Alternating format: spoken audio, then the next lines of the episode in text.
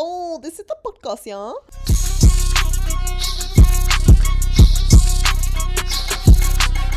No, but really, guys, this is the podcast. This is two chickpeas in a podcast.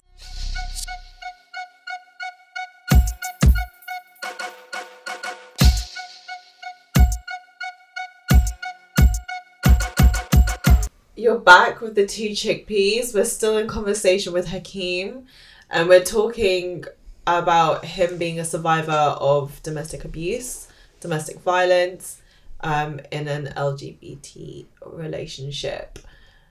Hakeem, thanks for joining us again. And, Thanks for having me back.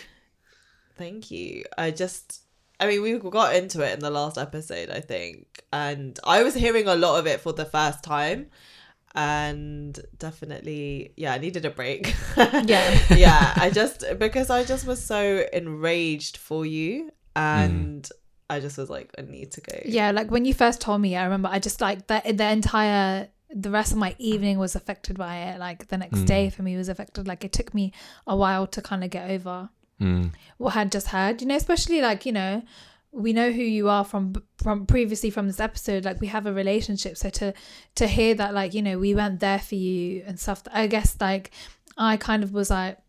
Oh God! Like, how did I not know this? How did none of us not know this? How did none of? How did you feel these, the like throughout that seven year period? How are you feeling?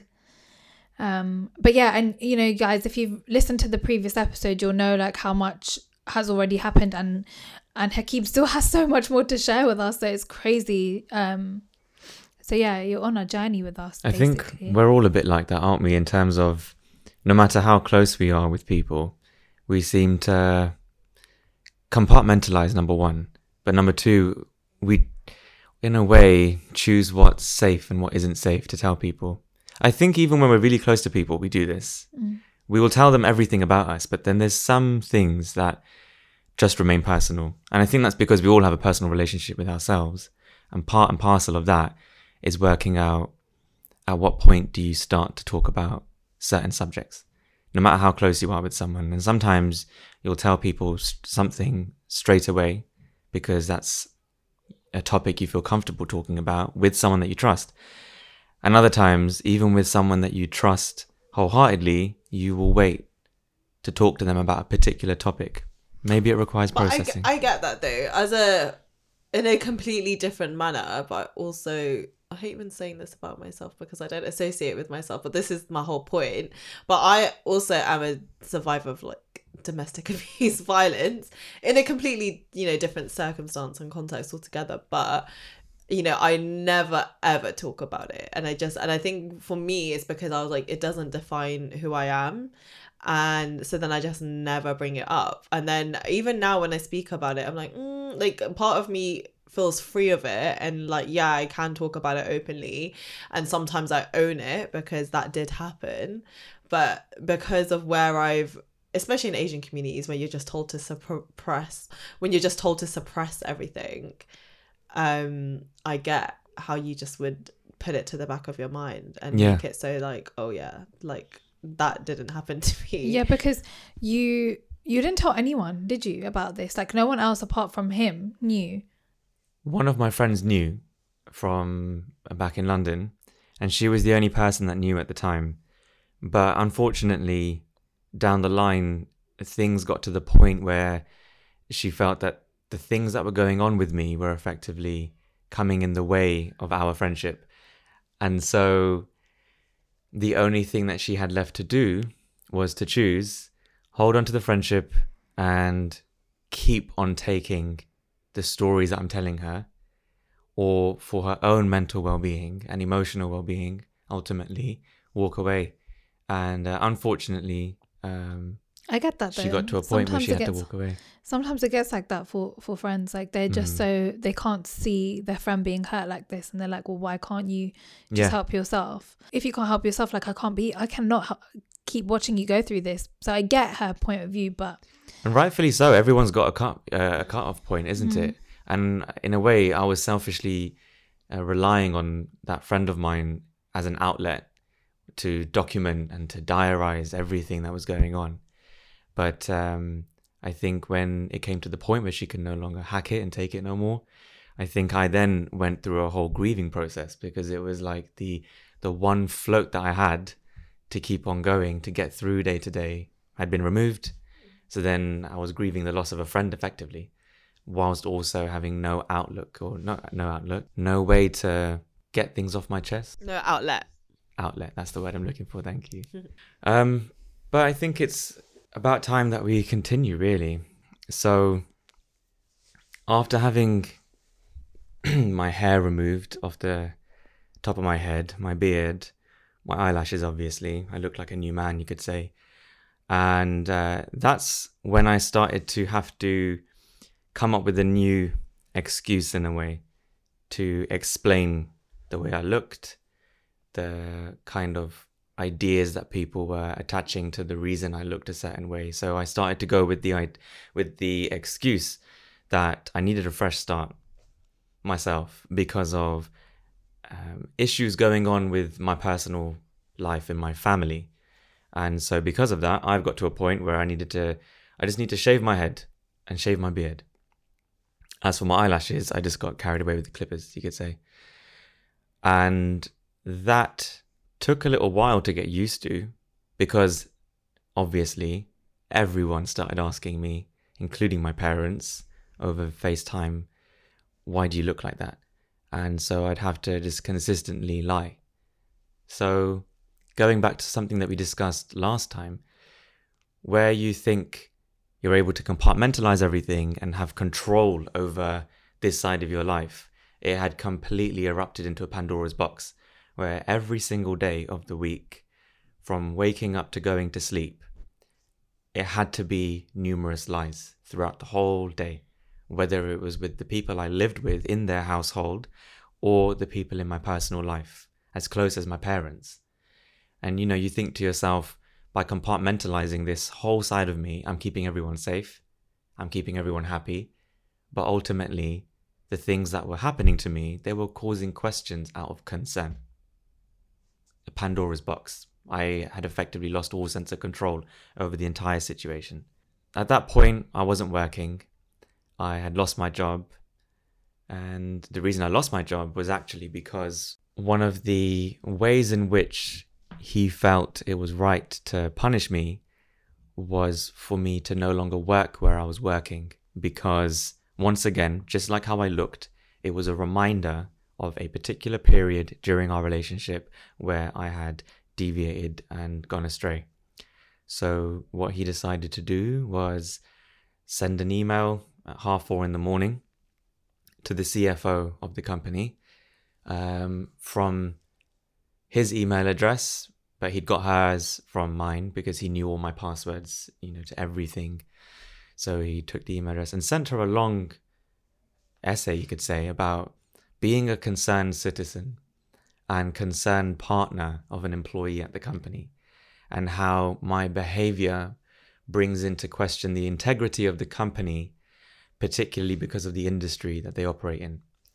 And he referenced things like um, Hakeem used to bring men into the office uh, for sex, quite bluntly, and that Hakeem has a sex addiction. And for that reason, the company should really consider whether Hakeem is the best fit for them and what they do. This is bearing in mind that I'd worked really, really hard to get to where I'd gotten within that company over a good few years. Now, that company were already investigating me because of the fact that, as we discussed last time, in the hotel in London where everything first surfaced, my work laptop, amongst other things, were smashed to pieces so the company were already investigating the reasons behind that, but I wasn't ready to talk about them. It was so fresh and I didn't know how to style it. So I'd been just feeding them in whatever information he had been giving me to explain it. I had an outburst of anger, so I snapped my laptop in half and I proceeded to smash it, so on and so forth. Because of that letter, the email, the company investigated a bit deeper, wanted to get access to my NHS health records. They wanted to have a report from the doctors confirming a sex addiction and other such there and, and that sort of thing. So I complied with it, obviously. I was completely complicit. And I spoke to the doctors. The doctors were confused. They didn't really get why I was asking for it because I had actually been in contact with the doctors quite regularly for depression at that point because of the issue with suicide uh, when I was in Newcastle. So they were keeping a close tab on me anyway. And the doctors provided, but the write up that the doctors provided didn't confirm that I had a sex addiction, right? It didn't confirm that there was any underlying issue here that reflected what was in the email.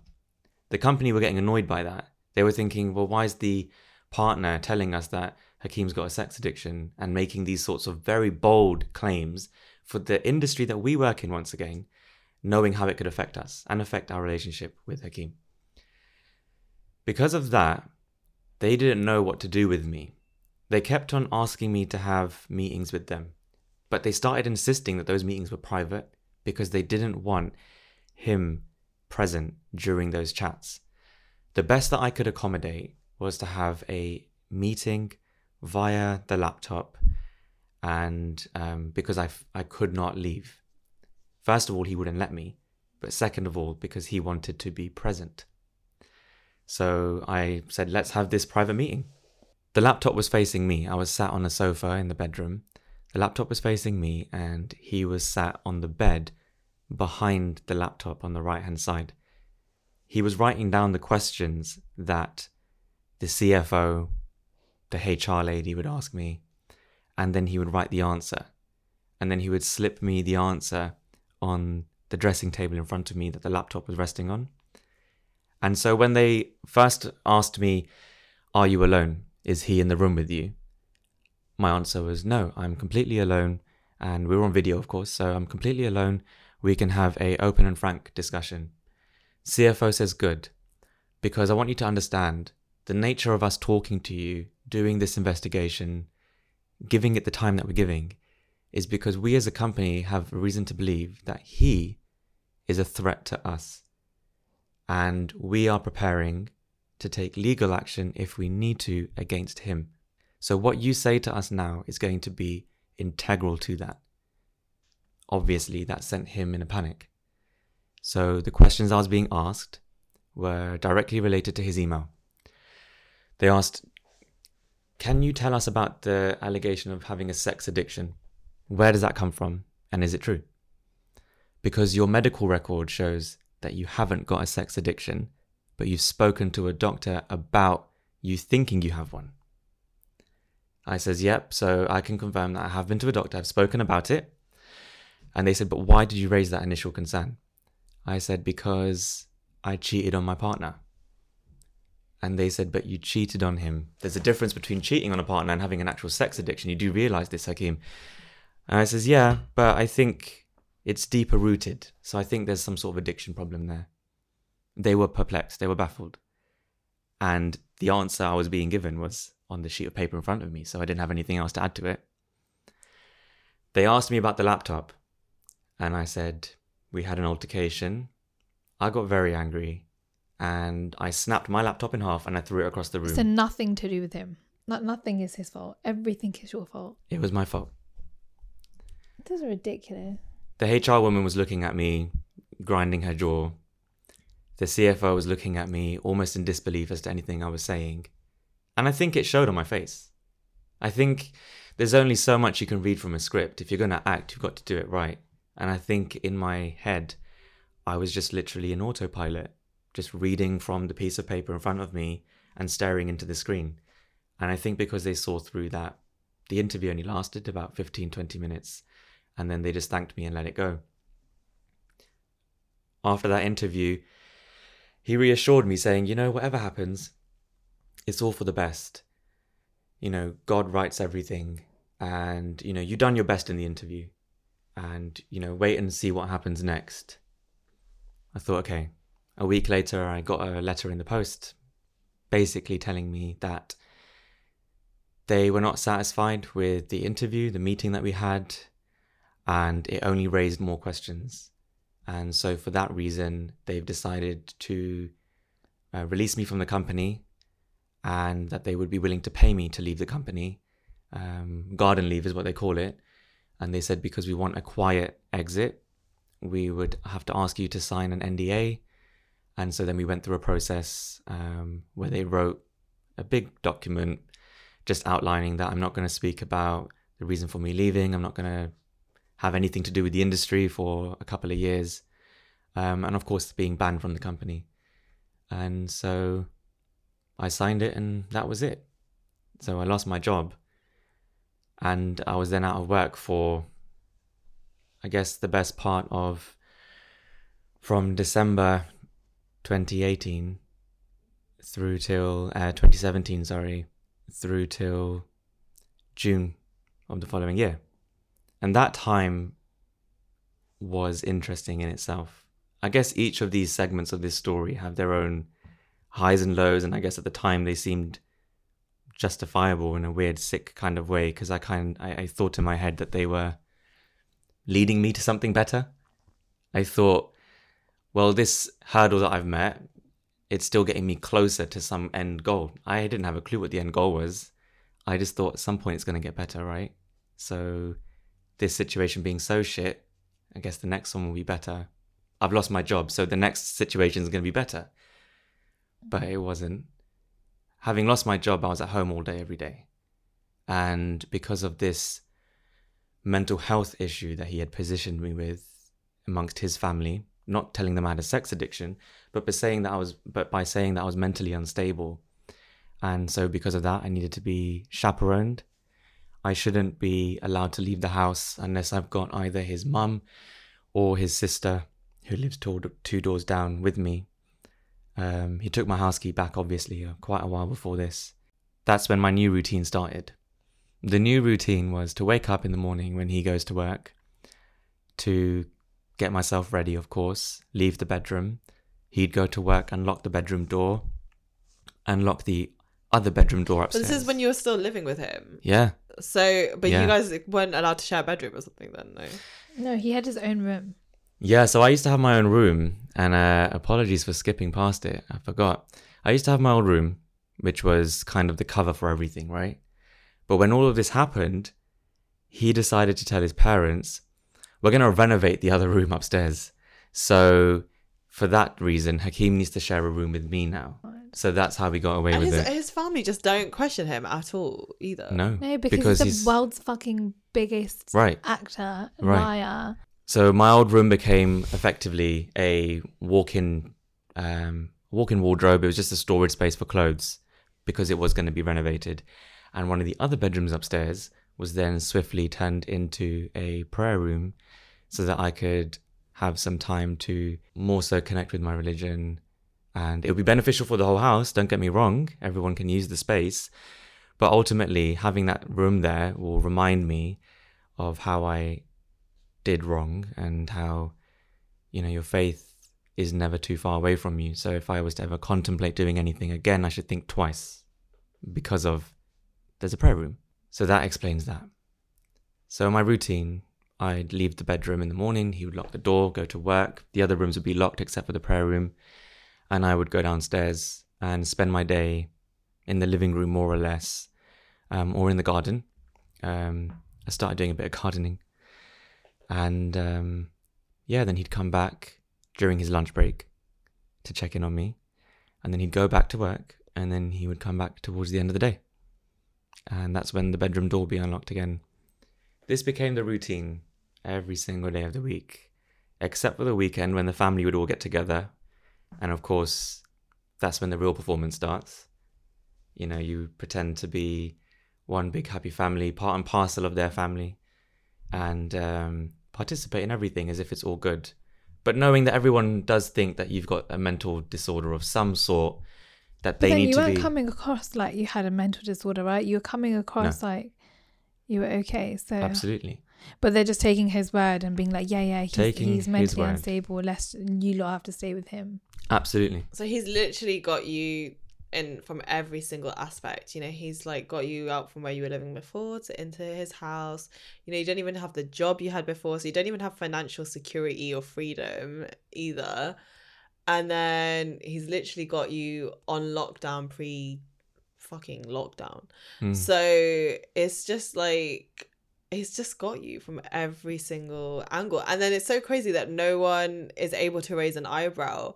And I I don't know. I think when you reflect on things and you you hear it, the story being told like this, you think like, oh, like how could no one like question this or this is so out character and blah blah blah. But you know, as Tasha was saying, at, at at those times, you know, you've got your own life to live. Not that you know you're not important or anything like that, but you know, also if the person's not going to be forthcoming about what's going on, then you feel like you can only do so much, and then these things just slip aside. Mm. So, how did you get to the point of leaving him? Like, how? What? How? Let's go to that point. Like, you've literally in it, in prison, trapped Mhm. with this guy. How did you break free? So I was planning for a while to escape somehow.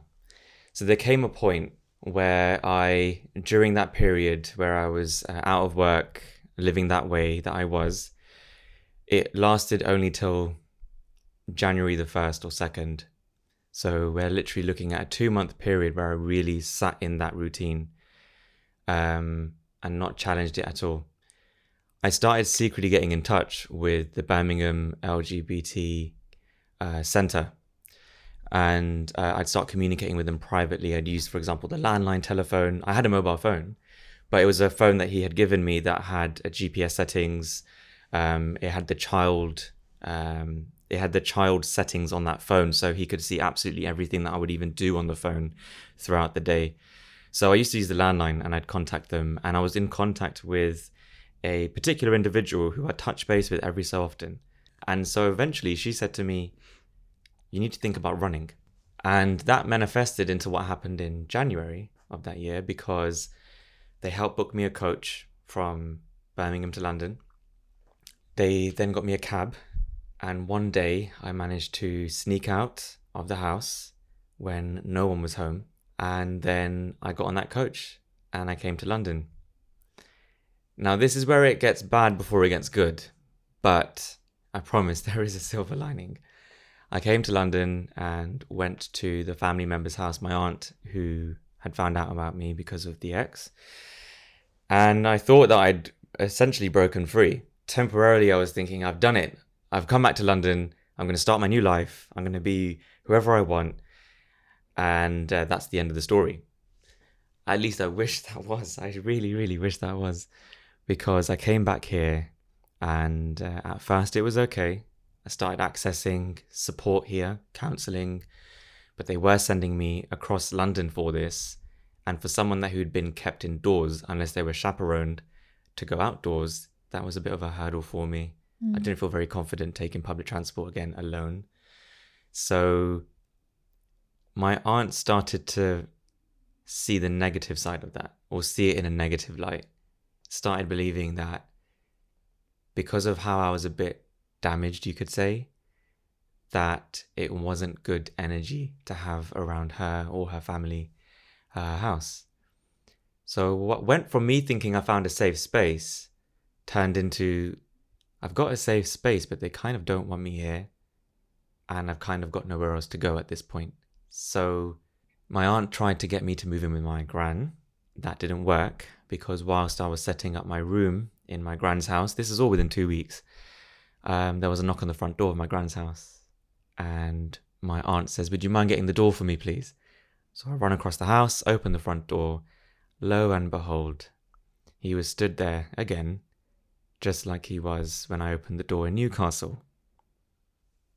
I let him into the house and then I locked myself in the washroom and started texting my aunt, please drop me to the train station, open the side gate so I can leave out the back of the house.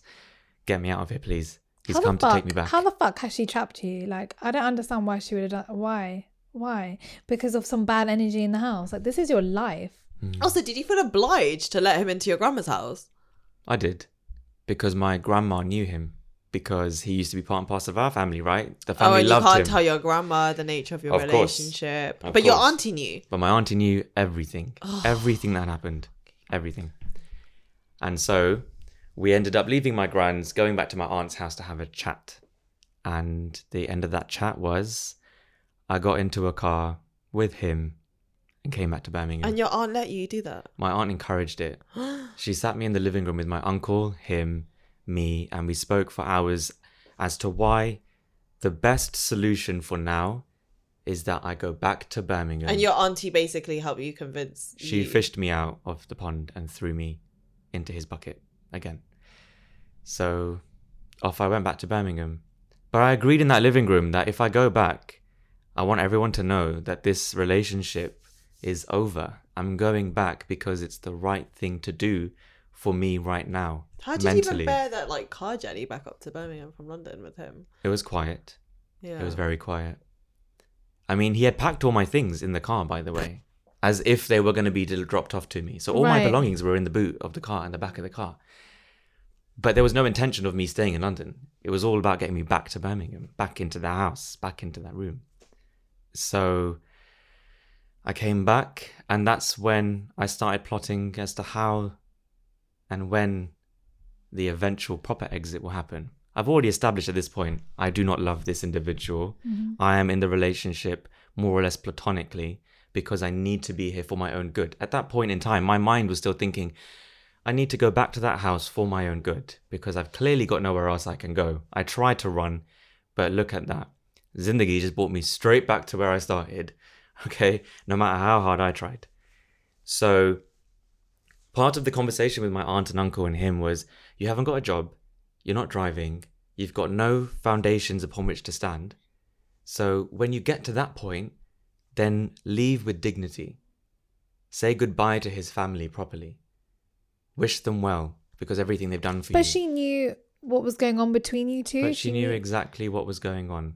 She knew how he, how he had been with you. He, like she knew.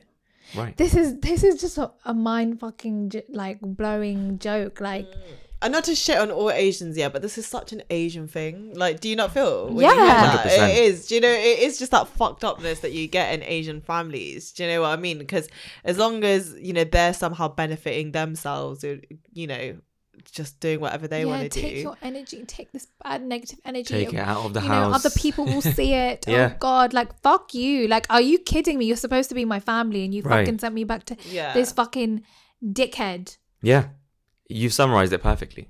That's exactly what I thought for ages. Ages, oh, honestly. Oh, this is why I wish we just like knew before. Yeah, like, it hurts me because it's like, yeah. Yo, you were you were there at her house, yeah. we could ten have got minutes you. away yeah, from exactly. from us. I was in my head so much so to the point that I just did not think at all beyond that. So I thought, Auntie knows about me because he's told her. She knows everything that's going on right now. That's the only place I can go. But this is this head. is not uncommon either. Sorry to even uh, interrupt you like that, but Mhm. it's it's not uncommon. I've I I think people who have not been through any kind of experience remotely like this like to think they have an idea of what they would do if they were mm. in this position. Yeah. and a lot of it is oh i would do this and i would do that. But obviously as you're explaining like you've you've done the utmost to try and escape and he's still come and found you. Like it's not Yeah. easy. It's not easy at all when you have someone this toxic controlling you and your life. And it is it's a massive thing. Like you know they've broken you mentally spiritually financially anythingly. And it's not hard. It's i mean it's not easy sorry to to leave that person and escape this life. And i think a lot of people like i said just like to think that they would do stuff differently. And also the other thing i observed by you your auntie telling you to go back is just i don't know if it's because maybe dim- domestic violence is somewhat of a norm in like asian culture but there's so many victims i've i know who've been told to just go back to their perpetrator mm-hmm. yeah. and that is is such a common thing and i don't i don't know i mean us hearing it is just so shocking and outrageous but i don't know if it's because it is such a common taboo that is in nearly every Asian household that it is just like so easy for them to be like, yeah, go Yeah. back, go back to them. It exists in deal my own it. family. It. Yeah. exists in my own family, in my own household, with my my own parents. So it definitely perplexed me to think, yo, this is crazy. I've gone through something which my family knows. It's not like they're oblivious to it. They've. It's not the first time they've seen something like this, but we're just playing out the same advice that we've given to all the individuals in my family that have suffered through something like this, which is just go back. Then you think, for me in that situation, my plan flopped. And it flopped because, uh, no, it didn't flop because, but it flopped when it involved the aunt that knew about me. Effectively, at that point in time, the closest person to me in terms of who really knows me, that plan flopped. I'm really not in a position at that point to think, And also, let's go outside the box. Let's see who else there is. And also, I remember, you, you know, you growing up and and how close you were to your auntie. Like we know your auntie too, and I remember that bond so much. And I, I, it must be devastating as a young person that's always looked up to a family member for them to suddenly stop being your family and I don't know, like essentially turn their back on you. Um, I- Relationships change when you become an adult, right? yeah, it's absolutely crazy. And then you start to see people for who they really are, and it's just like, 100%. 100%. Yeah. And so um, I then continued with that routine as it was, girls. So from January through February, March, that year, it was just the same shit every day. Difference was that I would have doctor's appointments and counseling appointments for my mental health. I was definitely depressed, no doubt about it. I was on citalopram, um, so antidepressants, and I would take that routinely each day to kind of help to, in a way, suppress how I was feeling. At the end of the day, that's what those types of drugs do. Uh, they keep you from bouncing between uh, one extreme of an emotion to another extreme of an emotion by leveling you out. In a way, that was a another shackle, but one that I felt I needed because without it, I thought to myself, would I then go down the suicide route again? So I was getting help from a counselor. I was seeing the doctors regularly. Those appointments I would be dropped and picked up by him. My counseling appointments, in fact, I'd be in the counseling room, uh, in the therapist's room, and he would be sat outside in the waiting area. so did you feel like you can't even talk to your to your counselor therapist properly? Like you can't, You're 100% can't right. even do your therapy. Yeah. And someone like myself who had been going through this for so long, I knew and I had already calculated, depending on what I say to people in authority, it could have a negative repercussion on him and his family. So I'm only going to say up to a certain point that I know that I'm literally hanging by a thread between the, the, the therapist thinking that they can help me and then picking up the phone to escalate it to the authorities. And I did the same thing with my doctors and I did the same thing with the counselor. And she knew this. She used to say to me, You do realize that these sessions, you're not going to gain anything out of them in the way that we would intend, or I would imagine you would intend a counseling session to go, or a period of counseling to go. I used to say to her, Absolutely, I 100% know this, but it's the one time of the week that I get to be in a room without him, talking to somebody face to face, that I can be almost absolutely open. I remember saying to her at one point, I know that if I tell you some extra bits of information, that this won't be a counseling session anymore. I know you'll have to report things. But unless I say those things, you can't actually do anything because it said it in the agreement that we signed. And so I remember that time she chuckled a little bit and she said, You clearly know what you're doing when you're talking to me. And I says, Well, at least I'm getting something out of it. Time away, a bit of a break, a chat with somebody. So But was a even saying act. that much out loud, do you know what I mean? Even like nearly daring yourself to Yeah. actually, you know, speak your actual truth, it can be really intimidating because then, you know, I, I always felt with like my trauma, my experiences growing up, you know, if I spoke about it, then it's real. And Yeah. then it's just so much easier not to. And Yeah. somehow, like you said, you can co- compartmentalize it. Exactly. So then, how, you know, what is the point? Where is the break free The break free the starts now. sayonara, Mhm. see ya sucker, auf Wiedersehen. Where is that moment? Alvida. the point at which everything changes is that summer in June, when I got my job, there came a point where he felt comfortable with me going back to work. That was step one. So he helped me look for work. I was applying myself. Um, I then got the job that I have now. And that honestly was the beginning. By getting that job, it then gave me time out of the house, time away. And those hours I couldn't be touched. I could not be messed with because they were mine. And ultimately, it led me to do quite well with my work and build a really good reputation within the company. And thankfully, that was then recognized. And, you know, it's ultimately why I'm still working there. So at that point, I had gotten the job, step one. I then started working on step two, which was mobility. So I started taking driving lessons. The driving lessons were under certain conditions. So um, they were at points that he felt comfortable with. He would make sure that they were at, on days and times that um, usually fitted around his schedule, but nonetheless, there were driving lessons. I wanted to get a quick turnaround, so I did an automatic driving lesson. Obviously, don't don't throw shade; it's all good. Um, automatic lives matter, and so um, I got my license, got a shitty banger, and started driving myself to work, driving myself home, building the confidence of having a little bit more incremental independence. I then started um, getting a bit closer to particular individuals because if you remember, I really had no friends around me other than the friends that I was hanging around with in his circle, effectively portraying a very normal lifestyle, but ultimately not having my own personal circle that were close to me.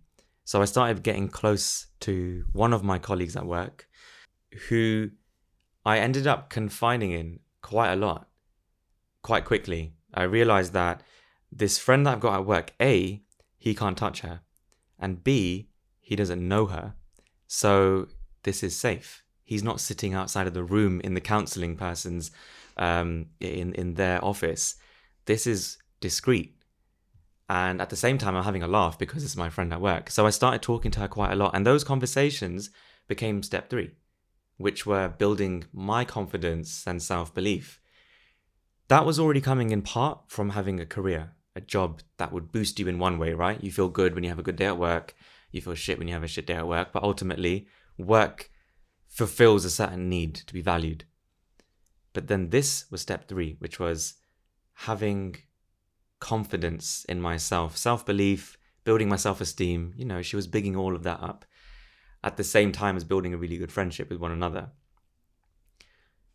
I then started talking in greater detail about some of the negative things that had been going on, um, telling her more than even the counselor knew. Because at that point, I trusted that she's not going to pick up the phone and tell the police, but she knows. And if she knows, it's better than it being stuck in my head. Because that was damaging for my own mental well being, to be honest. And so she would constantly tell me and remind me often when we'd have our personal chats you need to get out. She would keep punching into my head. You need to get it. You need to get out. I want to see you out of there by the end of the year. You know, she would give me time time frames to work with, and it's not like they were met in the first instance, but it was still that push. You know, it's still that push to make me think. Mm. Okay. Yeah, some guidance so that and, yeah. and some form of accountability by creating exactly. that schedule. Exactly. Yeah. So I then started thinking slowly, very, very slowly, about how it would look when I leave, what I would do to get out. Between me and him, we knew the relationship was over. That part was accepted already. But there was no time frame on when I would be able to leave. I got the job, I got the license, I got the car. That effectively is what I had agreed to in the January when I ran to London and I came back again. Those were the things that were considered foundations that I needed to get out or leave mm-hmm. the relationship. So once I had those things, of course, he wasn't in a position to talk about when is this actually going to end. I would try and insert conversation here and there when he was in a really good mood and it was less awkward to talk about. And it would always, I'd always get the same answer. Um, when the time is right, when it naturally fizzles out, or when one of us gets married. What oh, fuck off. So that's another so problem. So sick of this guy, man. I actually can't anymore. With, I just can't even hear it. I know. So yeah, one of the ways out would be to get married to a girl, and at least that way it justifies you moving out in front of everyone that needs to What? And know. now Oh he's gonna my shackle you God. with some poor bajari who doesn't. He, do you know what I mean? Sorry. exactly. He's actually too much. Like I just, ugh, like with the blood that is boiling in me right now. I can't. I just can't. honestly, honestly. But with that said, with that said, I started from time to time looking at properties, places that I can go, feeling more like an independent adult, very, very gradually, like I've already said. Okay, starting to understand the real world a little bit um, with the help of my friend at work. And much of the stuff that I used to do was actually during lunch breaks, um, or you know, after work. If we stayed back a little bit, we would talk in depth about certain things. I would then say I was working late, but actually I would literally be in the office talking to my my best mate in the office, and he couldn't mess with that, right? Of course, time to time as he challenged it, said, "Why are you working so late regularly?" Or, you know, did you have to work late that day? What did you do when you were working late? Were you the only one in the office when you were working late? These sorts of things, you know. I know I'm not the only person that gets that at all. I know that. That routine lasted quite some time to the end of 2020. Okay, so over a year that that routine lasted, where I was building myself up, I was having those conversations. In fact, at the beginning of 2020, my friend actually said to me, by the end of, she said it outside her house. We were sitting in the car one night, and she said, um, by the end of 2020, you have to be out of there. I want you to have New Year's not with him, not in that house. And at that point, I laughed it off. I remember saying, Yeah, yeah, yeah, you know, let's just hope so. God willing, inshallah, that happens. But if it doesn't, it doesn't. And she hooked onto that. I remember her saying, No, it's not about if it doesn't, it doesn't. You need to put the things in place to make that happen. And um, honestly, she could not have been more right. Because in December 2020, I took the first trip to my parents' house up in Newcastle completely alone in my car. Before that, I'd always gone with him, and it's always in his car, always on his terms. I went in my car and I spent a week there. And when I came back on December the 19th, 2020, he was very off with me. It was a Saturday and his whole family were over, but he kept acting really booky, as if something was wrong. There was something in the air, clearly, but he wasn't telling me what it was. But he was just, he was just a bit shady. And the whole family left. I realize I've just told you that I've been seeing people in lockdown, but hey, you know, at least I'm honest about it. um, so on the Sunday, the twentieth, we were doing some charity work. So we used to do this once a month project throughout lockdown and before, um, which was a community organization that we used to be involved with. It was a household community organization. We used to support uh, vulnerable families and, in particular, vulnerable women in East Birmingham, in particular, with um, a hot meal every month and groceries. So we used to do that kind of support, and we used to do the delivery on the first, the first Sunday of every month. So for December, we did it as an exception on the twentieth. Um, we did two that month. So we did our routine. We, me and him, jumping in the car. He specifically wanted to go in my car. He didn't want to drive in his car that day. So I thought, okay, packed our bags. We started doing the deliveries to the uh, service users, and halfway through, he asked to see my phone um, to play music. So I thought, all right, go ahead. I just handed my phone. He knew the password anyway because, uh, like I mentioned earlier, and in the last last chat we had, he knew my details for everything. So he went on my phone, playing music, all that good stuff. But eventually, he started to sort of move my phone slightly as he, we were talking, and then kind of shuffle in his seat and start going through other things. And you can kind of see when someone's not just scrolling through your Spotify playlist because you start seeing their thumbs moving left, right, up, down, side to side, diagonal, everything, you know, double tapping, zooming in. You get the picture. He wasn't on Spotify. I had nothing to hide, so I just thought, okay, he's just being very curious. Go ahead, enjoy. When all the deliveries were over, we um, he asked me to drive to a Costa. I thought, all right, let's go to Costa. I thought we'd go to the nearest one, but he dropped the line, which was one of the most painful lines over seven years, which was, let's go for a drive.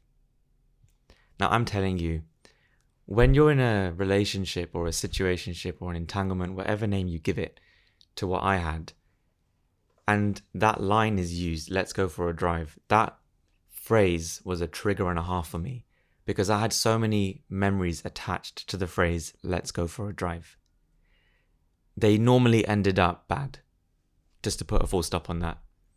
And they were anything between an argument to being on a uh, in a motorway service station out in the middle of nowhere in basketball shorts, a vest, and a hoodie with a lit cigarette being held to your eye. So I didn't know what to expect. So he starts saying, let's go left, right, over the roundabout. Before you knew it, I was in a part of Birmingham that I'd never been to. I had no clue where I was. And then that's the Costa he wants to go to. We get to Costa and he says, go inside, go get the drinks. And I say, okay, pass me my phone, send me the order, and I'll go inside and order some drinks. He says, no, you can remember the order and I'm keeping hold of your phone. I thought, okay. I had no problem with it because I had nothing to hide. Went, got the drinks, came back. We proceeded on the road for about two minutes, and then there was a McDonald's, and he says, "Pull up in the McDonald's." We did, and I switched the engine off, and he looks, lights a cigarette, and says, "So you tell me, why are we here?" And at that point, I was thinking, okay, we're here because you've asked me to pull up. And he says, no, tell me why we're really here. What have you done? Why are you the same person that you were two and a half years ago. And if you remember, two and a half years prior was when everything surfaced about me uh, cheating in those in the in that period. And I says this is what I don't like. When you start to patronize me like this, pull me into situations like this when I have not done anything because it just never ends well for me. And he started getting annoyed by that. He started saying, What were you up to in Newcastle? I says I was there Monday to Friday. I was working during those days from my laptop and I was with my family. He says, But were you really working? Did you take any sick days when you were there? I says, No, I didn't take any sick days. How do you how do I know that? You can ask my mum. You can ask my dad, my siblings. Hmm. Did you have annual leave when you were up there? says, No, I was working. I just told you. The tension started building at this point between us more because I was getting admittedly a bit defensive, but because I knew that I'm being challenged over what here? Literally nothing. And also, you're at a breaking point of this BS. Like exactly. Yeah. Exactly. I'm literally on that breaking point at this point. He then starts saying who is a particular user on Snapchat when he read the name, I started giggling. I have to admit to you guys, I started giggling. It's because the particular user that he read out, in the way that he read it, thinking that I'm, because he actually said, Are you secretly talking to this individual? Is this your new thing, yeah? Is this who you're, is this who you're talking to? Is this who you're cheating on me with? And I started laughing more. I says, Do you know who this person is? He says, No, but I'm sure you do. I says, Yeah, I do this person is massive on social media. They make viral TikTok videos, Snapchat videos, Instagram videos. They're from the UK, but they're a comedian. Everyone knows who this person is. And he says, Yeah, I'm sure. I says, No, really. Like, he's so good that he's now got a gig with the national television service. This is not what you're thinking it is. And at that point, I took a sip from my very hot coffee, bearing in mind we had only 10 15 minutes before pulled out of Costa. And uh, as I pulled my drink to my face, he decided to just wallop me across the face. And of course, because the cup was where my mouth is, the lid, well, the cup smacked into my face, the lid popped off, and the entire coffee just went over my hair, my face, my torso and then onto my crotch. And of course, no one likes hot coffee to the crotch, do they? I froze for a second, but for the first time in years, and I don't know what it was, but it was the breaking point. And because I had built up resilience effectively over months and months. And I'll be honest, because of that one particular friend who had kind of just been my Jiminy Cricket throughout everything since getting my job, I opened the door and I just got out the car. He had my phone, of course, but I grabbed my bag that had my wallet. And I just, dripping in coffee, I walked into the McDonald's hoping to speak to a manager. And whilst I'm waiting, I look to the right and I look up, and he was stood next to me. And he looks down at me and says, So, what are we ordering? And at this point, it's as if my brain had just imploded. I thought, this is not happening today. Okay. I made a run for the door and I jetted across the road onto the dual carriageway. It was the first time in my life that I'd ever seen the guy run, and he chased me. I didn't even know he could run. He chased me across the dual carriageway. When I got to the other side, he caught up with me and he grabbed my wrist. He grabbed it in such a way, I have a weak point on my wrist, you see. He grabbed it in such a way and pressed it that he knew that it would effectively just disable my whole arm. It would just go floppy. And then he pulled me across the road. There was a bus stop right in front of the McDonald's. He took my the material on my shoulders of my my um my fleece that I was wearing.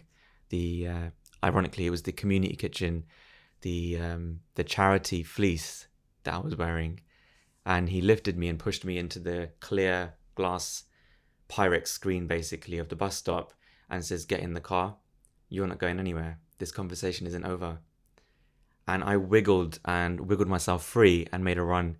As I did, he grabbed my bag that I had around me.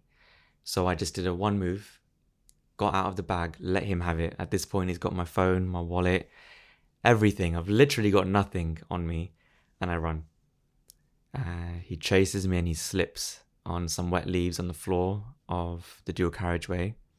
I look back and see him on the floor but I just run. And then that is when I started what became a nine hour walk around Birmingham because I had no idea where I was. So I, after I stopped sprinting, I started asking for some directions to try and get to where I realized North Birmingham to South Birmingham, um, to where, of course, my best friend lives. So I took directions from people in their cars on the streets road signs, and just kept walking really.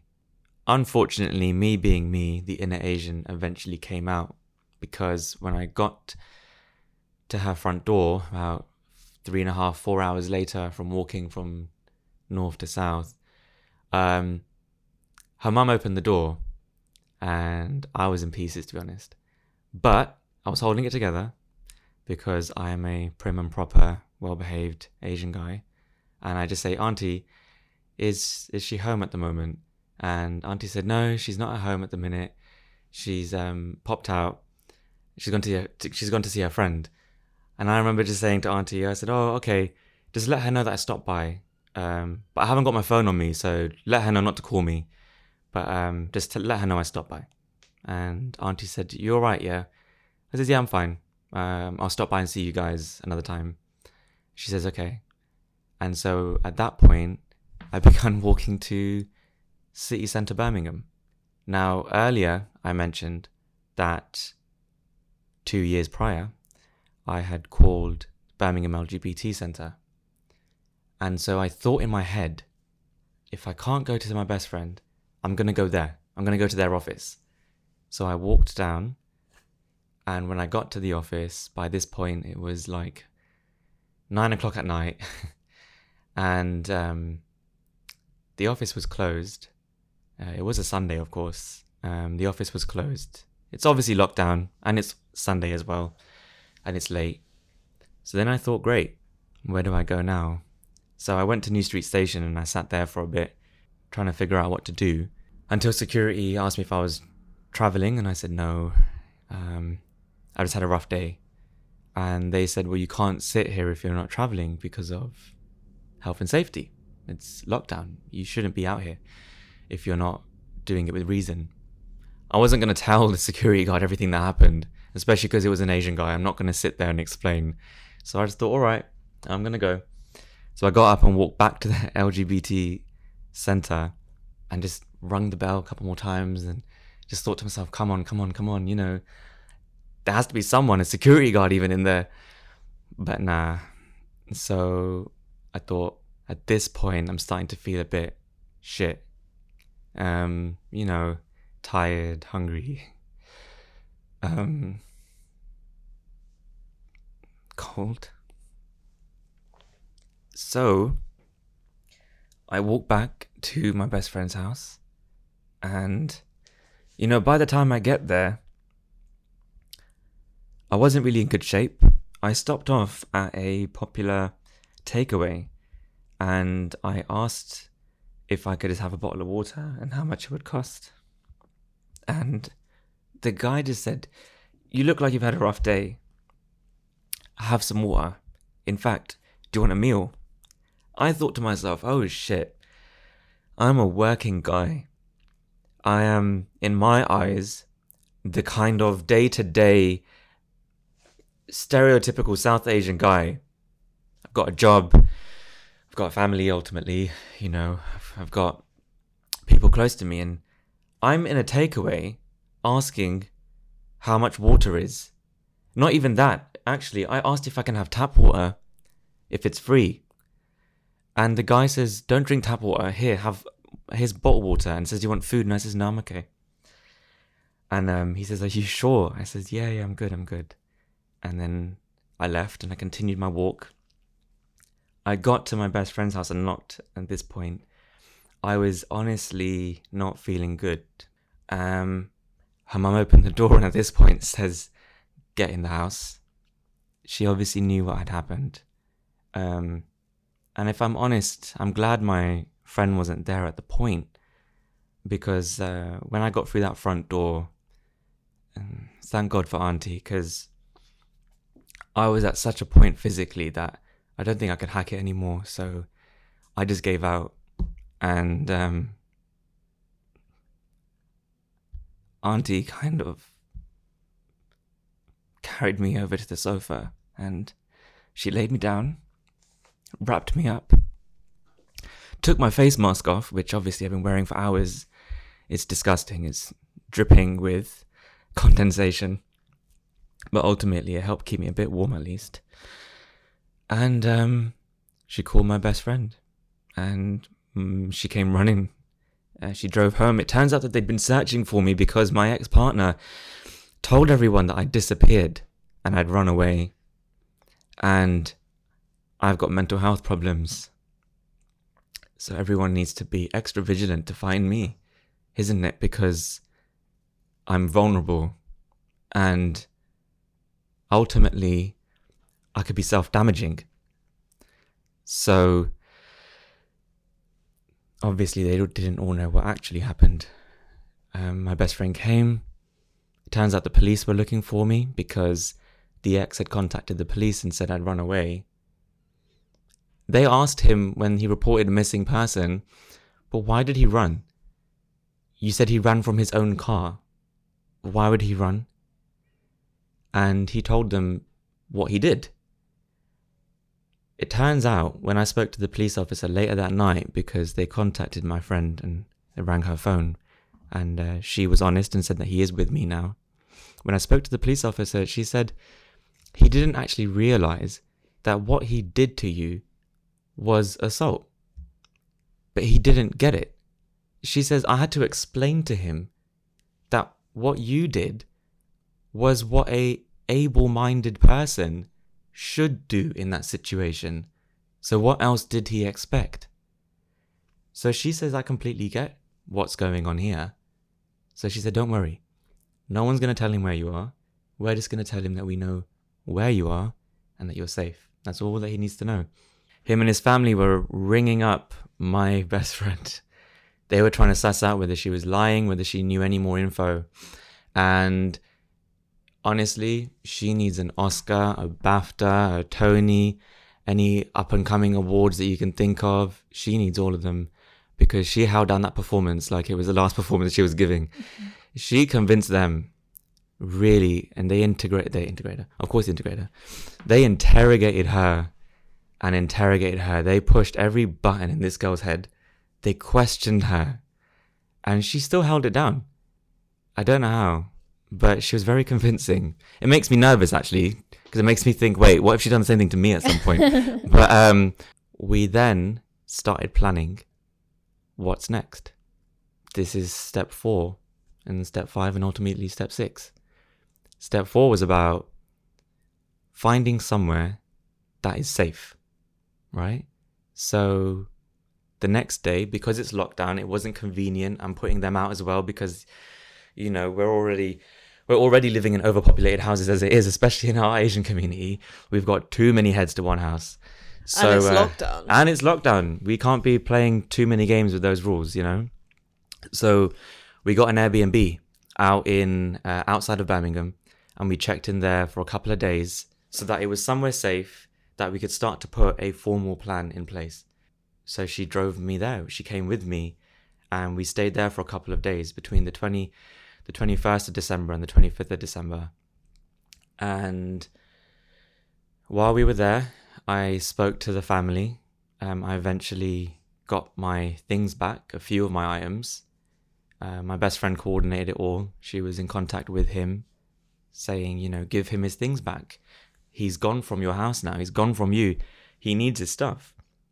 He's only got the clothes that he came to me in, which were covered in coffee stains. So she managed to get a few of my things back. And him being him, when he met her and gave her my things, he gave them in a gift bag. And he gave a toothbrush, a pair of socks, a t shirt. And I thought to myself, you're joking me. These are my belongings. Fucking prick. Like this this is all you're gonna give me. Um but Such hey, an arsehole. I can't. I can't take it. I just. Get, I mean, I just. Sorry, I just can't. I just. once again, we spent those days and we didn't waste a minute. Started thinking about where I'm going to go, where I'm going to live, where is somewhere safe for me. And I, I was in contact with, you know, the local council, housing, stuff like that. And that was an eye opener. Because what I realized in that time, in those few days, is that the system as it stands really caters towards domestic violence being seen in a very particular structure.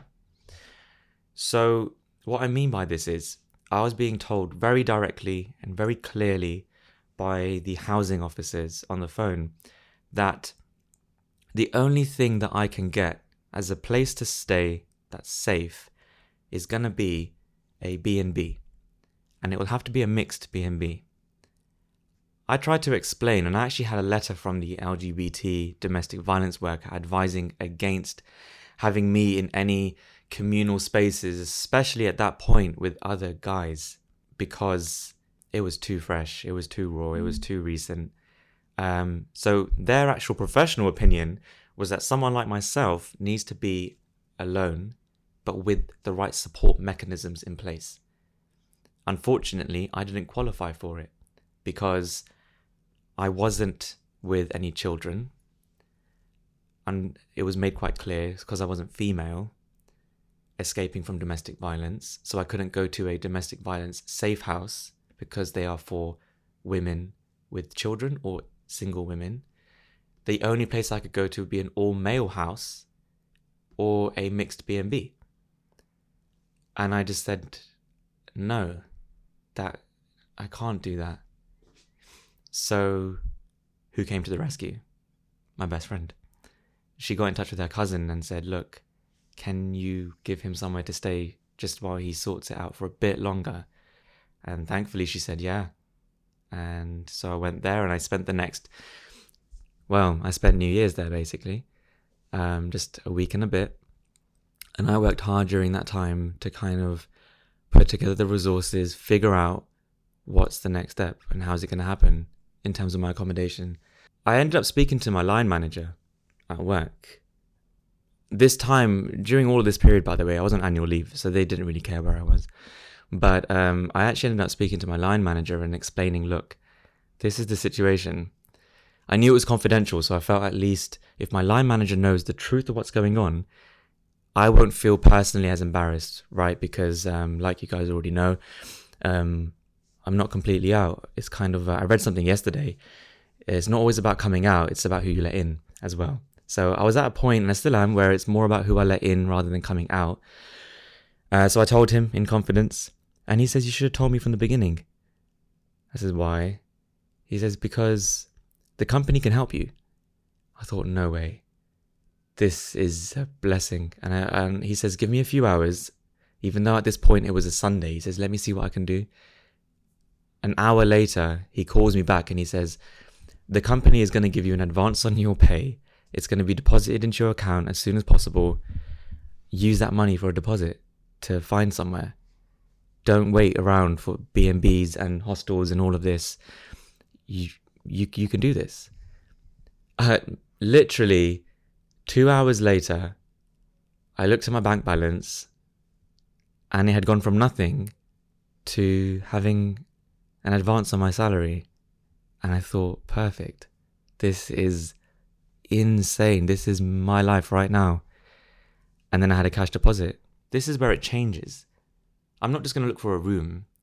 I want to find a room with a household that is A, few in numbers, and B, LGBT friendly.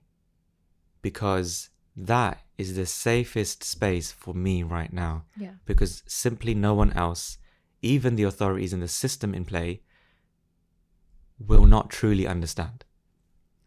You know, I'm never gonna forget the housing officer when she says to me, and she was, she was a Muslim sister actually, and I remember her saying to me on the phone, "You know what, my brother, your situation is difficult, but the way things work, I'm just sorry that we can't do more for you in your situation. But you know, I have to be honest about it. If you were a woman, we could have helped you a bit more." And I thought, so no one's really going to get it except a household like I just described. The first person I messaged turned out to be where I live now. The landlord wrote back to me. I gave a really brief outline, very brief. This is the situation. This is what I'm doing right now. I have got access to deposit funds. Please, can I move in? And bada bing, bada boom. The 1st of January 2021, I moved into the house that I live in now. And it's far enough from where I used to live, nowhere near. And it means that I've been able to start carving out step six, the beginning of me. You know, the first time that I've been truly independent, that I've been totally in control of my choices, what I do day to day, everything is up to me. I have uh, rewarded myself in a way with this freedom. And I'm not going to lie, nothing is perfect. I've got a lot of work to do. And I've definitely got a long way to go. But I at least am in a position now talking to you guys where I really recognize just what kind of leaps I've made since January the 1st. I was in touch and still am with the Birmingham LGBT uh, Support Centre. I work with them, I chat with them on a weekly basis. I have also, through them, gotten in touch with counselling because obviously this isn't just a romantic end to a story where that's it. All of a sudden, I found the the golden key and I've unlocked it, and all of a sudden, I've got a perfect life. Of course not. But I'm accessing the resources that I know I need, and it's on my terms. And now it's on my terms. I know that I'm going to, and I am benefiting so much more now than when I was accessing those same or similar resources in the heat of what was going on.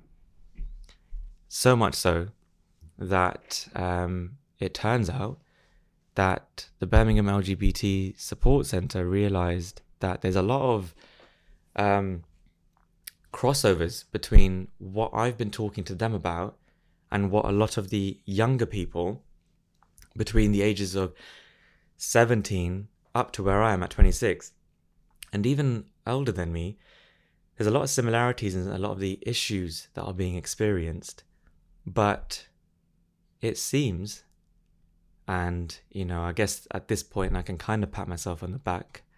But it seems that I've got a bit more of a grasp now on the issues, the steps that I took to get out, and ultimately what I'm doing now moving forward.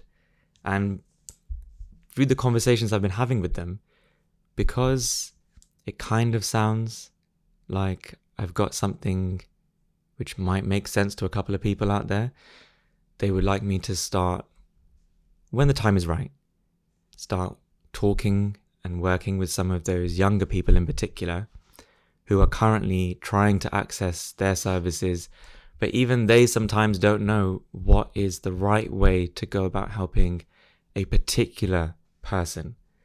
And can any of us in this organization really, really relate to some of these stories, to some of these younger people in in specific, in a way that Hakeem can? And so, thankfully, that's something that I'm working on at the moment. No, I honestly, you should be proud of yourself. It takes a lot to go through everything that you went through, overcome it, and then now start to advocate for it and, you know, do that type of work. And it's a shame. Like, I, I understand where that housing woman is kind of coming from because I work in very similar line to her Mhm. public sector Yeah. and it, it really frustrates me every day i don't think people maybe understand like, i think we're like the enemy to other people who are like seeking the help because it seems like we're personally saying like no you can't and you know Mhm. it's somehow our judgment on it Yeah. and i'm like it you know sometimes i have to be really frank or i do end up just being frank maybe it's inappropriate but i do just Mhm. end up being like who do you vote for? do you know do you're mad about for? this, but who do you vote for? Because you know, like I don't, I don't control how much money this local authority gets. Like Yeah. I don't control like how much you know, and it is because of this bullshit. You know, conservative government suck your mum, Bojo. But um, I just, you know, they don't care for this. You know, it's so anyone listening to your story is like there should be like appropriate help. You know, there should be appropriate help for people like him. Like it's ridiculous that we live in this first world country and, and city and and and that happens and it happens every day. Mhm. bojo rishi Yeah. Cree, suck your mum it just i just it happens all the time and it's really sad and frustrating because it's like oh, there's physically nothing I can do, and you know the stretch that's put on resources and local authorities, and how much we rely on charities and organizations. Charities and organizations are not getting the government funding that they maybe once did before Absolutely. you know people donating to them is just on the low of course there is especially in this covid post brexit climate where there's no money anywhere Yeah. it is so hard out here it, you know thank god for your best friend you know that's who we have to keep turning to in these times because sadly our government is not able to I mean, they are able to. They're funding their own back pockets, but yeah. you know that it's not going towards us. It's not going towards Right. the people who actually need it, Mm. and it's just heartbreaking to hear. And One of the most common resources that was sent to me, particularly when I was um, sleeping um, at my best friend's cousin's house, when I was talking to the housing support and the LGBT center at that point, were numbers for organizations that are to do with domestic violence for men, but they were more so talking services. So we're definitely mm. not short of talking services, you know, listening services, excuse me. but actual practical help that the you need, The practical yeah. solutions, those are either few and far between or virtually non existent. Mm. Because, okay, if I've got someone to call and have a chat with in regards to my situation, and their role or their specialism is to listen and to essentially just have a chat about what's going on. And then if there's a necess- if there's a need for a referral, it would be how it was for me, which is a referral to the local housing department. But then once you're in to the local housing department, then you've moved away, like just like I did, from the core issue, which was the domestic violence aspect, and you've moved into this is a man, single man, looking for a home. and you and you are not the priority. Like i get i get i get where that's coming you know where all 100%. the people in local authority and you know any organization is coming from. There just isn't the money for people like yourself. And this is probably one of the few times that men you know face a downfall in life in, in this circumstance. Not in a i'm not trying to say it in a really negative way. I know men go through a lot as much as women do but this is you know one of the few areas where women are prioritized for once and Mhm. and I i, hope agree. i'm not being insensitive when i say that but you know women do I get the appreciate what you're short saying. I stick recognise quite that. a lot but again i think you know you saying you telling your story will hopefully bring awareness around to the fact that it is men too.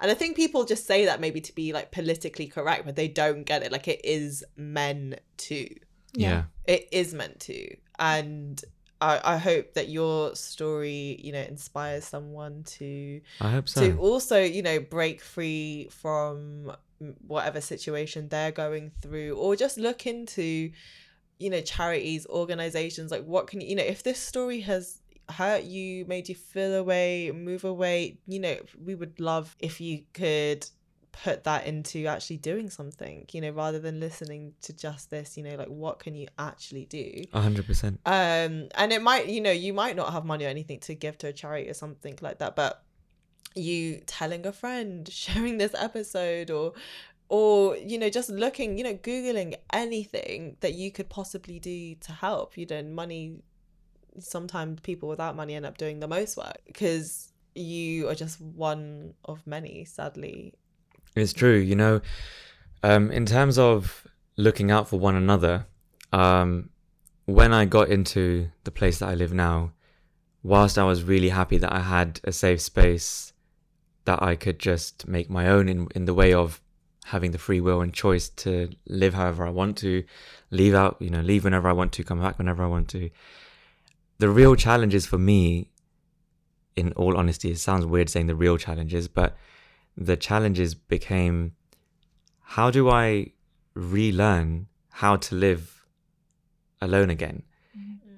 At my age now, almost starting fresh as if I was a uni student again, cooking, doing my own shopping, creating a routine, laundry, these sorts of things to maintain a healthy balance in life. I had to re-figure out but your life was on pause for such a long time you know this Yeah. is this is It wasn't even on pause. It was controlled. Like Yeah. you weren't able to do anything for yourself. Like everything from your the food you ate, who you were with, like where you went. I mean, your your phone, was like your stunted. phone had like GPS on it. Like he knew Trust me. every fucking thing about you. What was actually yours? You know, when it hit me, the day it hit me was I was going to do my first shop after I moved into this place. I drove down to Aldi or Lidl, one of those two. Who really knows where they are when they're there? They both look the same. But um, I was in the car park. I pulled up and I thought, yeah, I was pumped. I was like, I'm going to go do my first shop. I'm going to buy whatever the hell I want. I tell you now, I sat in that car park for 40 minutes. I reached in my bag, I put my face mask on, and I just started bawling my eyes out. I was crying profoundly and I couldn't figure out why the hell I was crying. I was thinking, at this rate, I'm going to get a ticket for being in this car park for way too long because I'm crying for 40 minutes and then I'm going to go do my shop. You know, I was thinking like that. But honestly, you get two hours honey no, gee, joking, thanks. I, re- I realized it was because I hadn't shopped for myself in ages. I didn't Yeah. have that Yeah. choice. And I didn't know when I go in there and there's all those people around me that all know what they're doing. Mm. At least to me, they all do. They've all got their lists, they've all got their families, or the, they just know what they're doing. I'm going to be there just kind of out of my depth, figuring out like, okay, I know I need milk. I'm gonna, probably going to need some bread, some eggs. And I think the feeling was just too overwhelming. But this will keep. I mean, I'm not to scare you or anything like that, but this will keep happening to you because when you go through trauma and then you have the time and space to process what's happening, you're reflecting, and then finally coming round to the conclusion and understanding that what happened to you was very wrong. You know it you know it shouldn't have happened in the first place you know you really start understanding and feeling how fucked up it was the Mhm. situation that you're in 100%. and you know that's that's that's where you know i i kind of get where all these you know adults come from you know who just constantly thinking back on their life or wanting to be a kid again and, and starting over and all the you know midlife crises and things they Yeah. go through it's because of really early on trauma like this and then the ptsd kicks in yeah. and then who helps you put your life together like that Yeah. is when and you've got to hold down a job you've got to hold down paying your bills responsibilities maybe a social life as well if you're lucky if you know have even the ability to form relationships at that point it is a lot and there isn't enough help and support around this but i hope conversations like this and yeah episodes like this are the turning point and it is just you know take a second and really think about Definitely. what your friend might be going through or just try and be you know annoyingly persistent Yeah. with those people even if they're not responding to you or something like you just showing up for them and texting them maybe every other day if that's what it takes yeah. you know just just that little bit of effort that text is going to send you 10 seconds to send just keep doing it if you're really really worried about a friend like this Yeah. um because you know god forbid what if it wasn't for your best friend? Like what would Exactly. be happening or what would be At happening? The can we beginning- just can we just bring her in for one second? Can we just You know, at the beginning She's like, of uh, at the beginning of the at the beginning of the first chat that we had, one of the opening points that I raised was around a lot of people, is especially in our generation, it seems, go through things like this and no one really knows about it, or it just gets worse and worse for them before it gets better. And uh, one thing I've discussed with you girls was around I hope that down the line, our attitudes towards how we view one another in any social setting, in any social circle, changes. And the specifics that I mean in regards to changes is okay, we're all a bit more, I'd like to, in my mind, we're all a bit more learned than our grandparents, than uh, some of our parents in many cases, like for myself, for example, I'm definitely more learned than my parents in regards to academics, what I've managed to achieve. So, for that reason, I think we all need to, with this generation and the next ones, be more vigilant with not only our awareness of the world and politics and finances and all this kind of stuff, but you know, from the basic levels of social interactions, being more aware and vigilant around spotting differences in someone's character, spotting changes in somebody. And I know that requires some level of social awareness. You know, you need to have a, you need to kind of tune your brain to recognize certain things. But it's a healthy thing to do because once you start to re- recognize those signs that someone isn't going through something right, or someone's going through something right now, or it seems that they're off key, is there something I can do? You know, more people could hopefully act upon that. And it's not impossible because the example I'm giving you is literally my best friend. She's not, and well, to me, she's one in a million, but I would like to hopefully imagine that for other people out there, there are individuals like her or similar to her in regards to being able to spot because she knew for a while she knew for a while in the way that she would talk to me that something was up quite early on. Mm.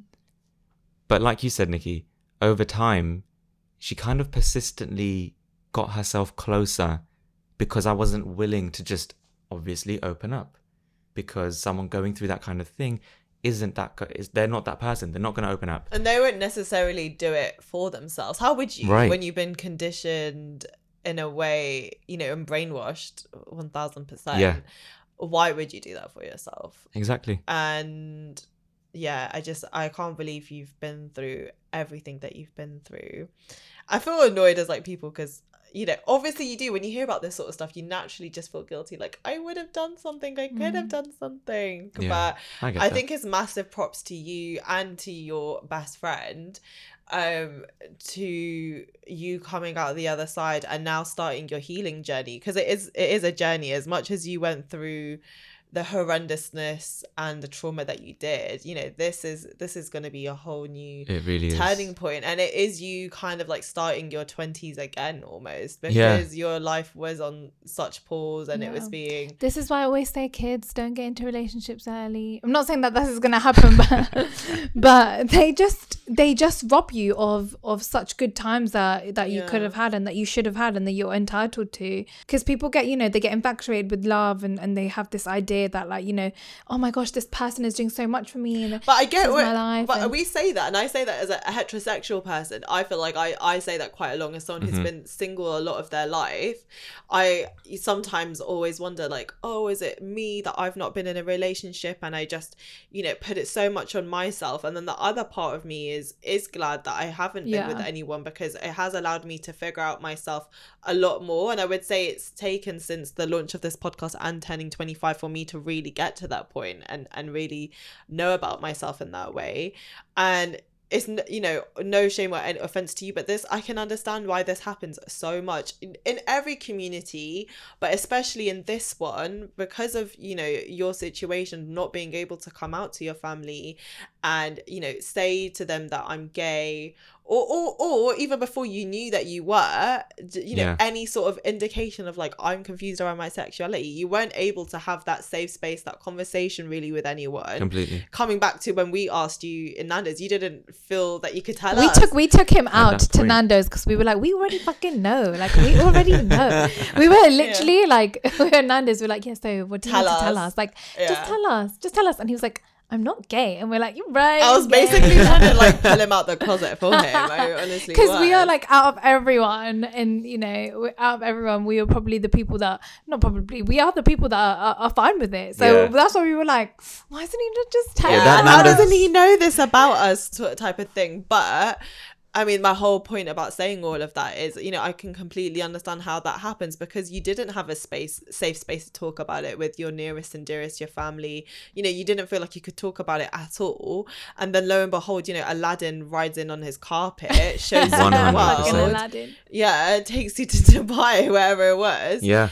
and um you know and then that's that's what that's what i can i can completely get that's how it happens because he's showing you love a love that we've you know been portrayed by from like movies music tv like whatever it is hmm and you're thinking like yeah i'm in this like great healthy situation Yeah. and like i'm having what I'm recreating You that know, ideal. yeah this ideal that you know is painted Yeah. by everyone like i'm living in it Yeah. and then because it's all you know you go along with all the fucked upness because you're like you know you hear that there are hard times and hard sides to love and like this is it and Yeah. i'm just gonna brunt it and go through it because It all gets better. this is what it means to be in love with someone and yeah. sacrifice and all these things and you allow yourself to believe that narrative because that is sadly weirdly what is portrayed about it and you know who the fuck are you go- like compromise for what bitch Mm. compromise for fucking what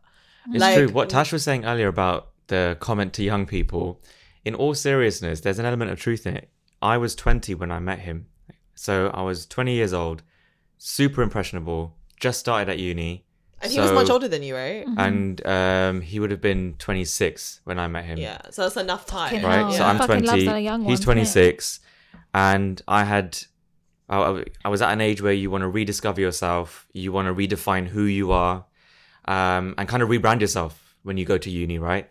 And what I've realized is that there's a common factor between a lot of the stories that I've heard over these years um, through his circle, through just the community in general, which is younger guys around 18, 19, 20, 21, sort of that block there, getting with a guy who may be only a couple of years older, maybe up to, you know, however many years older. But the fundamental thing is older guys because they seem more put together, they seem more stable, they seem like yeah they've got that more what they they they seem to have what you want. They've got mm. themselves figured out. And also another layer of that is they are someone older who's a guy who you feel safe around. I myself didn't have a good relationship with my dad, and yes, let's say as it is, that probably gives me daddy issues. But recognizing that, I look back now and think, oh shit, I got with a guy who effectively is a little bit like my dad. However, I'm not the only one that's done that because I've heard of so many guys in this community from London, from Birmingham, Manchester, Bradford, as far as Scotland, young guys who have, in some instances, fled their cities because of what happens at home. And then they've ended up getting with a guy who's a little bit older or a lot bit older, and all hell breaks loose.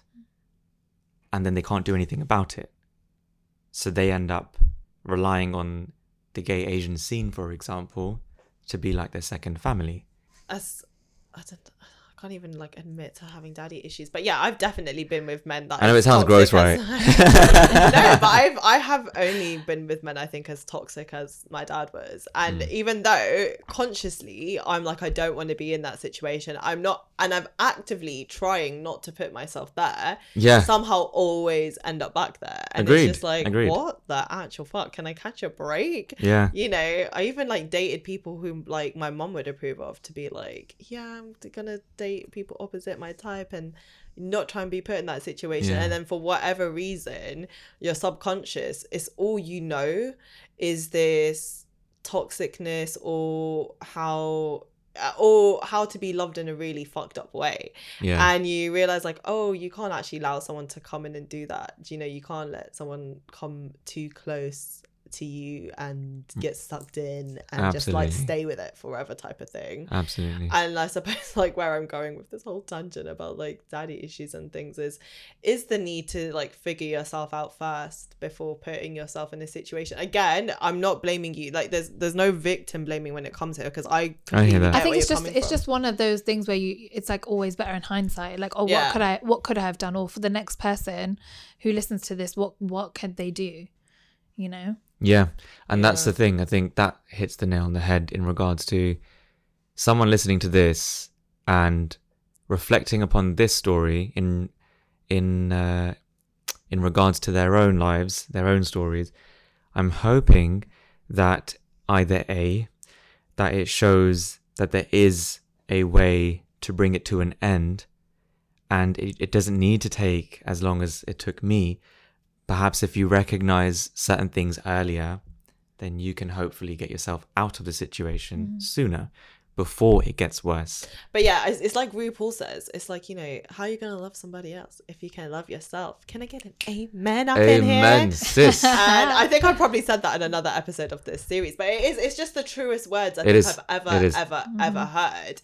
And, it's, Yeah. and that's really hard for someone like yourself who's, you know, trying to explore your sexuality, not having like a safe space to do it, and Yeah. then not being able to love yourself in that instance either because there are so many questions around yourself you know your culture religion is telling you that you know you are like scum of the earth like you you know gay people shouldn't exist like blah blah blah like it's so hard to try and do that in that environment Mm. um and The sadly- irony is there with that point. That the irony in that point is through all of this over seven years, I've actually only gotten closer to my faith. So, of course, I'm not the perfect Muslim, I, and I don't think anyone should regard themselves as a perfect Muslim, period. But that's not period However, from where I was at 20, I was totally detached and I wasn't sure of anything. But now I've got my own um my own relationship with my faith. It may not be perfect, but it's meaningful to me and I keep it close to me. And and that's what religion should be it's and it's amazing own- the fact that you know I consider myself a Muslim, yes, and I have I, I say it with confidence, sis. I say it with chest when someone asks me about my faith. I don't hide from it. I don't shy away from it. I certainly no longer try and keep everything separate. Instead, what I do and how I live my life now is I accept that I am the way that I am. However, I am also fundamentally a Muslim and I apply the the philosophy, the ethics of my faith to how I'm going about making my own choices now. And it's helping keeping me level. It's helping me keep grounded through this process of relearning who I am, rediscovering myself. What we discussed earlier, these upcoming chapters, um, it's all mine now, you know? Um, it's up to me to make the choices. And that is also in line with my faith as well. Mm. So actually, you don't have to pick one over the other. You don't. You can have it all, technically. It's So, so yeah. crazy how we only know this with age, though, isn't it? Like we couldn't have possibly have known. I, as much as we think, I definitely was someone who thought like, you know, typical teenager. You just Yeah. know more than you do, and you know, you you are so much more mature for your age than other people around you, and you think you're that adult. Yeah. Um, but you're you're not. You're still such a baby in comparison to the further truth you've got to sort of swallow and take as you become older. Um, and yeah, I hope I hope your story resonates with young. I hope there's younger people listening to this who are gonna take a lesson or two from this because you know not to be completely scared of men or relationships full stop but also just you know if you don't know yourself that's fine. Do you know what i mean? Like to be find a way to be comfortable in like sitting with yourself being with yourself figuring figuring yourself out and hopefully that I thought you she said fingering us. oh my god imagine i did She I did. She did. When you listen to this back, I beg you play that bit and save it for me. don't. Please don't. You just said yeah, but that's also another form of self love. So if you're gonna do that, then you gotta do that. Okay. Don't take someone else's Guys, dick. You run in can love face. yourself. You can love yourself. He's fully running the face. Do not. You, that's that's It's my because point. she said it was so much chest. I'm saying it was chest out. Before I was like, fucking hell. But yeah, that is self love, people. Don't take your D from somewhere dead, else. y'all. Yeah. But yeah, guys, if you uh, this is not the way to end the episode, but um yeah, this is this is not the way. But this, this is the happy ending for us. But may I just add Oh though? God, she, said, happy ending. Sorry. I- Okay, no, why? sorry. What I actually We've wanted gone to. to being so serious, like yeah, figure yourself out to sexual innuendos. Like, you started it, you know. But you were thinking it. So. but you started it. Guns but um Absolutely. Oh my days. Um what i wanted to say was what i wanted to say was um i do really appreciate that you guys even thought of wanting me to share this with you guys and um, on something as close to you guys as your podcast. And that says a lot to me if i'm honest with you. Um it really does. So I do appreciate you guys, A, listening to me in the first instance. Um, I've not spoken about this period of my life in the way that I have with the two of you, um, with anyone. Um, I haven't gone into this much detail. I haven't even done it with myself, if I'm honest. I haven't sat in the way that we've had these two conversations and gone through the details in the same way that I have done with you guys. So, in a way, this has been a very, very meaningful experience for me. And it's also been very healing for me. It's something that I spoke about after we recorded the first episode. Um, just what a difference it made to me in um, understanding. And, and once again, it's a constant process of reflection, it's a constant process of um, revising what's happened and, and how I'm going to move forward. But really, these two conversations have been fundamental in this whole process. So I couldn't almost in a way ask for a better gift from you guys um, bringing me on like this. So I, I I, want to say thank you. you. No, I love you too. It's sis. so crazy that you're saying that because all I've thought about this whole time is how brave you are for even sharing your story on a platform like this. And, you know, being so open and honest and vulnerable, you know, it's not an easy thing to do by any means at all. I, I say that with such sincerity because, like, fuck, I, I can't do it for myself at my big age of 27. Do you know what I mean? So for Yeah. for you to to go into depth the way that you did is is massive and, and thank you so much for for joining us and and sharing your truth and your story and you know we just wish you the best on your healing path and hopefully that includes us a lot more than it did in the past It definitely will. and yeah i suppose one final note i just wanted to share was um I suppose like when you were afraid to tell people or tell us, you know, anything, and I I completely understand where you're coming from because I I'm guilty of doing that too, but as people who genuinely care for you and despite us you know not really being in your everyday life for you know good couple of years throughout this you know whole period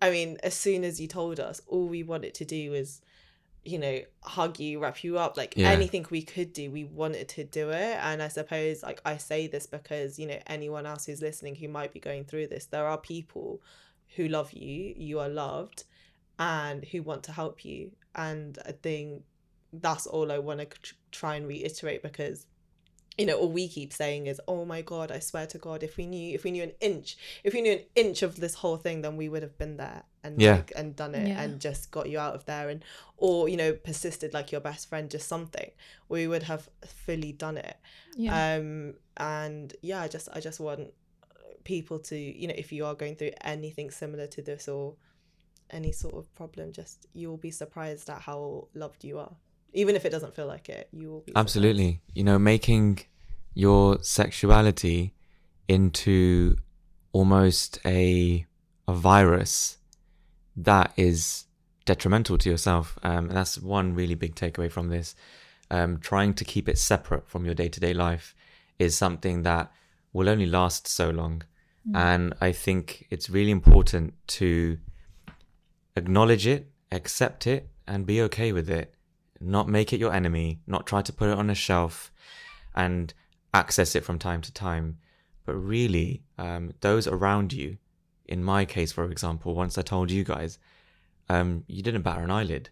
It's not that you were overwhelmed or angry or anything. You were you were just like, okay, that's one part of you that you decided to not tell us. Fine. So the meaning of this is that uh, it doesn't have to be the biggest part of your life. For some people, that that is the case, and that's fine. But for individuals like myself who keep it a secret because they're scared, or you're scared that if my friends, bar your family, if you think your friends are going to make a judgment of you, your friends are already your friends, right? The people that are close to you are already close to you on the grounds that they are. They like you, get along, you've got good vibes together, you have jokes.